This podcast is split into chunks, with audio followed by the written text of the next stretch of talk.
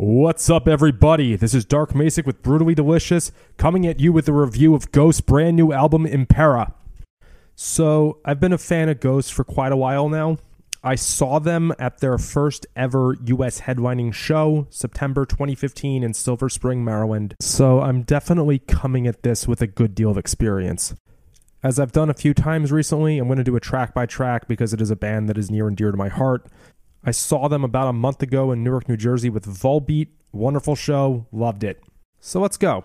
Opening track, Kaisarion. I hope I pronounced that correctly. When I heard this live, it was their opener. I thought it was phenomenal, and I was asking myself, why was this not the single? It's a little more accessible than what I'm used to for Ghost, but still, I think it's a great track, great production, great everything. It's also definitely part of their newer style. That's going to be a recurring theme in this review, but it doesn't bother me at all. That said, I did not hear the word Satan once in these lyrics. On to the next track, we've got Spillways. This sounds like Prequelle to me. It's got a pretty good chorus to it, but I think the lyrics could have been a little bit more epic for the production they received. I have no idea what the fuck a spillway is. Maybe I'm just stupid, but it's got this big anthemic sing along chorus melody with lyrics that I cannot make sense of. Call Me Little Sunshine. This is more Meliora style. It definitely got some hints of majesty here. I really dig this one. I do th- remember at first wondering, hey, where are the Satan lyrics? And then I heard Mephistopheles come in. So, hooray, you, you're back. Hunter's Moon. There's some really good riffing here. It feels a little more commercial. I did mention that there's the two styles of Ghost. There's, you know, the early full on satanic metal style of the first album in Meliora, and then there's the Prequelle style. Great production and vocals on these. Tobias Forge is not normally known for vocal acrobatics, but he manages to pull off a great performance that does not resort to range masturbation. Watcher in the Sky. This is some heavier shit. The riffing could be off of Meliora, something kind of like Mummy Dust, not derivative, but in that vein. Much better singing than I was expecting from him. I know I just said no vocal acrobatics, but really this one jumped out. I was thinking like he must have taken lessons or something, or maybe it's just years of being on the road. But great singing, dude. 20s, relatable. I've got four more months. When I first started listening to this, I'm asking myself, is this from the Pirates of the Caribbean soundtrack?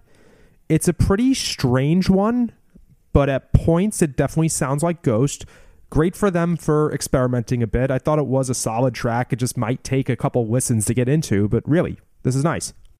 Darkness at the Heart of My Love. What a title. This sounds like a nice dark ballad at first, and then the chorus gets a little brighter than what I wanted, which was Cirice Part 2. As I was reviewing this, I started to think, shame on me for expecting them to be derivative of what they used to do. Everyone knows The Force Awakens was a terrible movie, so why do the musical equivalent? By the end, I was definitely a fan. So good job. Shame on me for wanting them to do the same shit over and over again. Griftwood. It's a great track, not particularly heavy, but I guess this is the quote unquote new ghost. I used to praise the catchy songwriting of things like Absolution and He Is, so maybe I'll get over them softening up soon.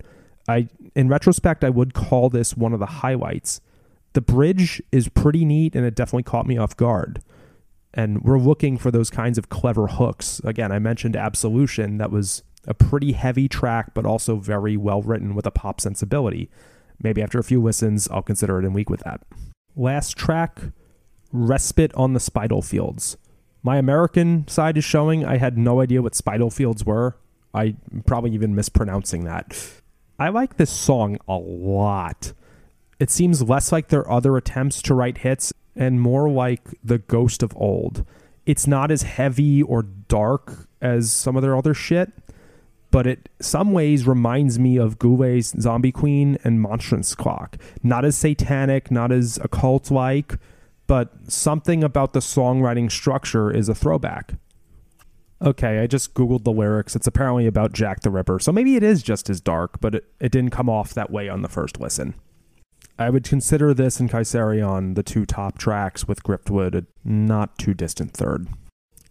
All in all, I would say this album was a step up from Prequelle. It's probably not Meliora level.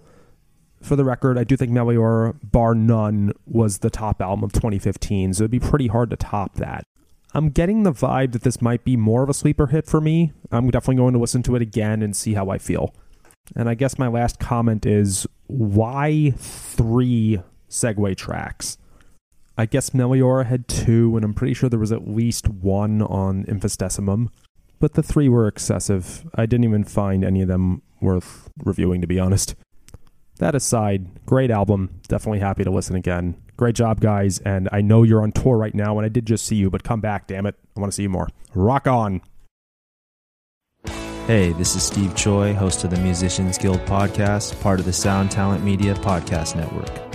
Within the four walls of the Musicians Guild, we'll be discussing the habits, idiosyncrasies, experiences, and general psychology of my friends and peers, all involved with music in various capacities. Listen and subscribe at soundtalentmedia.com.